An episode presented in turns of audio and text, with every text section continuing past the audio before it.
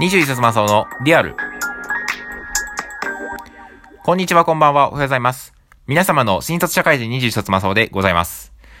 えー、今回もですね、ちょっと真面目な話になるんですけども、あの、僕はこの新卒社会人になまあ、新卒の社会人として今、スタートして、あの、ちょいちょいですね、あの、お、まあ、大都市のですね、現場にですね、ちょっと行くことになりまして、まあ、毎日、ね、毎日毎日じゃないんですけども、あの、行くことになりまして、その場所にはですね、もともと別に僕も、まあ、高校も地元に行ってましたし、大学は、まあ、ちょっと離れた場所に行って、あの、一人暮らしとして行ってたので、その大都市はちょい、まあ、多くて半年に一回ぐらい、あの、行く程度の場所だったんですけど、ちょっとまあ、近いのは近いけどね、電車で30分、40分かかるところなんですけど、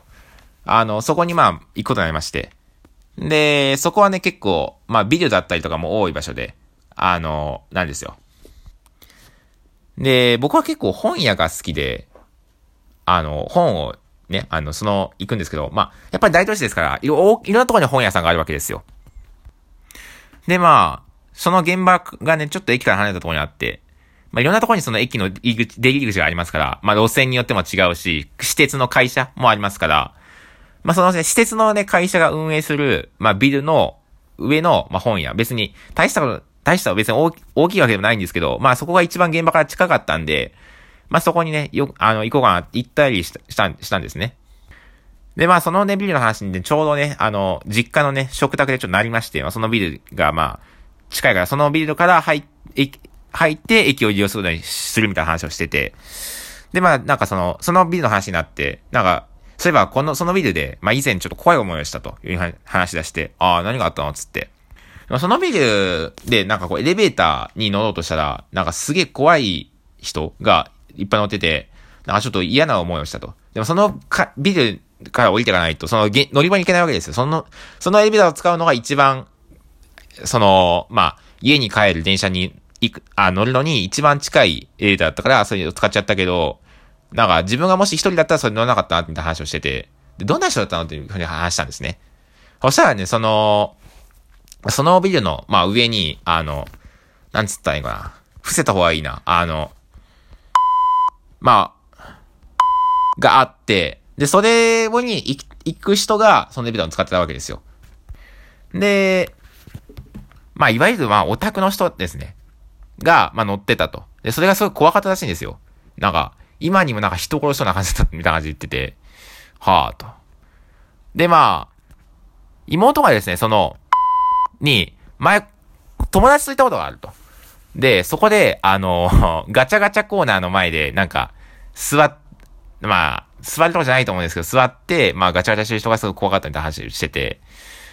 で、まあ、僕自身、まあ、その話何も返せなくて、で、まあ結論として、その、まあ母親からはそのビルに行っちゃダメだよみたいな感じで言われたんですよ。そのビルに行くんだったら、あの、地下1階か1階、要はエレベーターを使わずに行けるところか、上の階の本屋に行きたいの、本屋とかそういうところに行きたいのであれば、あの、エスカレーターを使ってくれと言われたんですね。いや、そのビルは、あの主に、まあ、ほとんど女性向けの、まあ、マルキューみたいな感じのね、あの、女の女性向けのグッズが多い、あの、店が多い場所で、で、上の方の階になんかこう本屋とか、まあその店があったり、まあそういうオタクの方が、いわゆるオタクの方が行かれるような店があるんですね。で、まあなんで、そういう男の、そそういう男性のオタクの方がいると、なんか、が、まあ、と、あと女性がよく行くわけですよ。で、そのオタク、男のオタクの人を見て、まあちょっと怖かったと。でもね、まあ僕は結構この話に違和感を感じて、そもそもオタクって怖いのかなっていうふうに僕は思って、で、僕自身は結構オタクに救われた部分があって、まあオタクオタクって言ってもあれですけど、まあそういうアニメとか、ね、まあ漫画とかそういう好きな方にそういう救われた部分があって、あの僕は、まあ大学時代の話からすると、例えば僕は、3年生の時に一回、実は入院をしたんですよ。あの、まあちょっと、病気をし、ストレスでちょっと病気をしてしまいまして。で、2週間ほど入院をして、その時も結構大丈夫かみたいな感じで、あの、来るのが、LINE 来るのかなと思ったら全然来なくて、あの、入院したのかみたいな感じでね、なんか、業務連絡的な、その、授業の業務連絡とかね、倍でしか来なくて連絡が。でも唯一ね、そのね、友達はね、ああ、大丈夫かみたいな感じで一応、あの、連絡くれてね、もうオタクの、まあ、いわゆるオタクの友達だったんですけど、連絡をくれたりとかね、今日なんか、雨今日ちょっと強くてさ、みたいな、病室からどう？みたいな、病室にいるとなかなか気づかんかもしれないけど、今日実は大雨でさ、電車も止まってたんだよ、みたいな話、感じで連絡くれたりとか、あの、今日授業でここやったんだけどさ、来週なんか小テストらしいから、もし退院してくるんだったら、授業ちょっと勉強した方がいいよ。ここのページかここのページが範囲なって、こうくれたりとかね、結構、めちゃくちゃ優しかったんですよね。で、退院してから、もう、あ、あの時ありがとうな、みたいな感じで言って、ああ、いいよいいよ、つって。まあ、せ、で、その友達が結構、もうすぐ、まあ、留学に行く直前だったりしたんで、あの、なんか会期祝いと、その留学まで行くから、ちょっと、しばらく会えなくなるし、ご飯でも行こうか、つって言ってくれて、あの、ね、一緒に寿司屋行ってね、ちょ、ちょっとだけ多めに出してくれて、友達が、あの、これ俺からちょっと、まあ、会期祝いやし、つって、あの、ちょっと多めに出してくれたり、留学前ですよ。留学前なんてお金ないですよ、そんな時に。そんな時に、ちょっと出して、多めに出してくれたりして、いわゆるオタクの友達でね、あのー、まあ、見るからにオタクだなって感じ、ね、するかもしんないんだけど、でも、そういう、やらしかったんですよ。で、バイト先の先輩とかでも結構、フランクに話してくれたりして、オタクの、ね、いわゆるアニメとか好きな人とかも結構、あの、救ってくれたりとか、で、友達いなかった頃とかも、あの、なんかそういう人たちと友達になって、すごくいろんなことを教えてくれたりとか、あの、勉強とかも、勉強できる人が、オタクとかだから勉強教えてもらったりとか、なんか悩み事を聞いてもらったりとかして、結構僕はオタクの、ね、いわゆるオタクって言われる方に救われた部分があったんで、僕自身そういうことを言うのは、そういう人もいるのになと思ったりして。で、まあ、こうな、こういう思想が生まれるのって、僕自身ね、まあ昔ももちろん、今も昔も差別ってのはあるわけですけど、今の差別って僕自身はテレビが作ってるのかなって僕は思ったんですよ。メディアとかテレビ。まあネットもそうかな。メディアが作ってる部分が多いよなって僕は思って。で、特にね、テレ、すごく最近気になるのはね、テレビでね、結構その、人を馬鹿にするというか、人をいじるってことが多いじゃないですか。で、僕自身はお笑いが大好きだから、お笑い芸人が芸人が芸人同士をいじるのはすごい腕、頼もしいわけですよ。もってやれもってやれと思うし、あの、返しとか面白いともう笑っちゃうわけですよ。ああ、この芸人も何言ってんのバカだなとか思いながら、芸人が、あの、ちょっとか、やりとりしてるのもすごく面白いなと思って見てるわけですよ。でね、何が言いたいかってね、それはいいと思うんですよ。でもね、素人の人をね、なんか、例えば、インタビューして、この人、変な人にインタビューして、なんか、ちょっと、見た、その人の見た目だったりとかを馬鹿にするっていうのは、僕は違うのかなと思ったりして、それって、あの、面白いかもしれないし、まあ、そ、それはね、人の馬鹿に人の服を馬鹿にしてね、やってるのは面白いかもしんないけど、あの、お、なんつうかな、公共電波でそれやるかって思ったりして、芸人は俺まだいいと思うんですよ。だって芸人はそれ仕事やし、ね、裏でちゃんとやってるからいいけども、インタビューした人にね、それやってんのかなと思ったりして、まあ、もう掘り出したらね、あの、いや、それ多分あのインタビューした人って桜なんじゃねとかね、あの、エキストラの人を使ってなんか、あたかも一般人だよかね、見せていいんじゃねみたいな感じで言われるかもしれないですけど、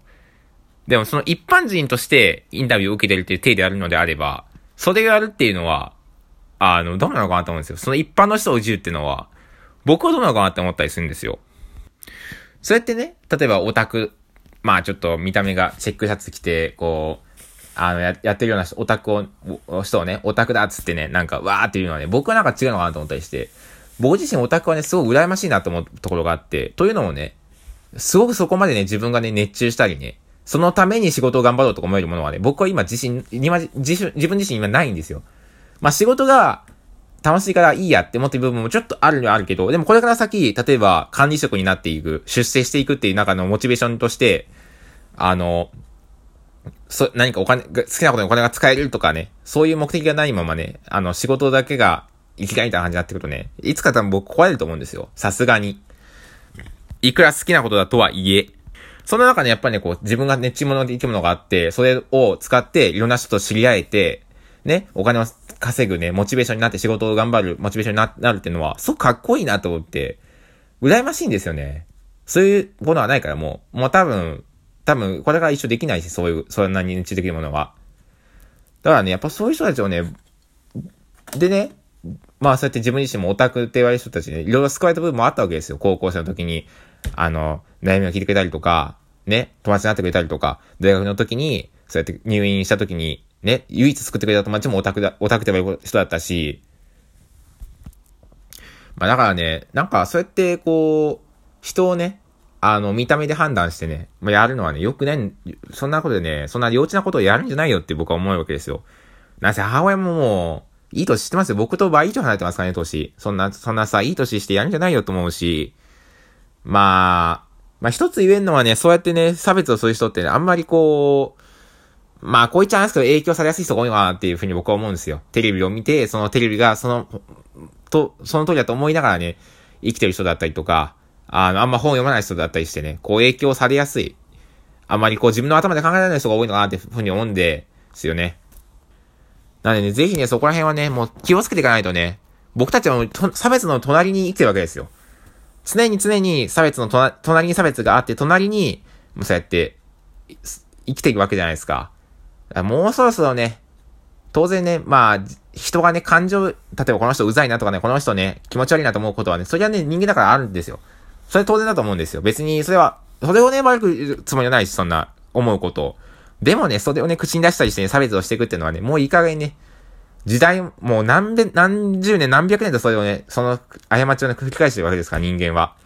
もういい加減気づかないかなって、僕はね、思ったりします。自分自身もオタクにされた部分は本当にその人たちに感謝してますし、あの、卒業するときもありがとうねって一言 LINE 送ったぐらいなんで、あの、もうね、そういうことをね、すなやめましょう。本当に。まあね、僕も、方からもね、あの、親とかにはね、い、いつかね、タイミングがあったらね、ちょっとそうやって言ってみようと思います。はい。今日はここまで。Thank you for listening.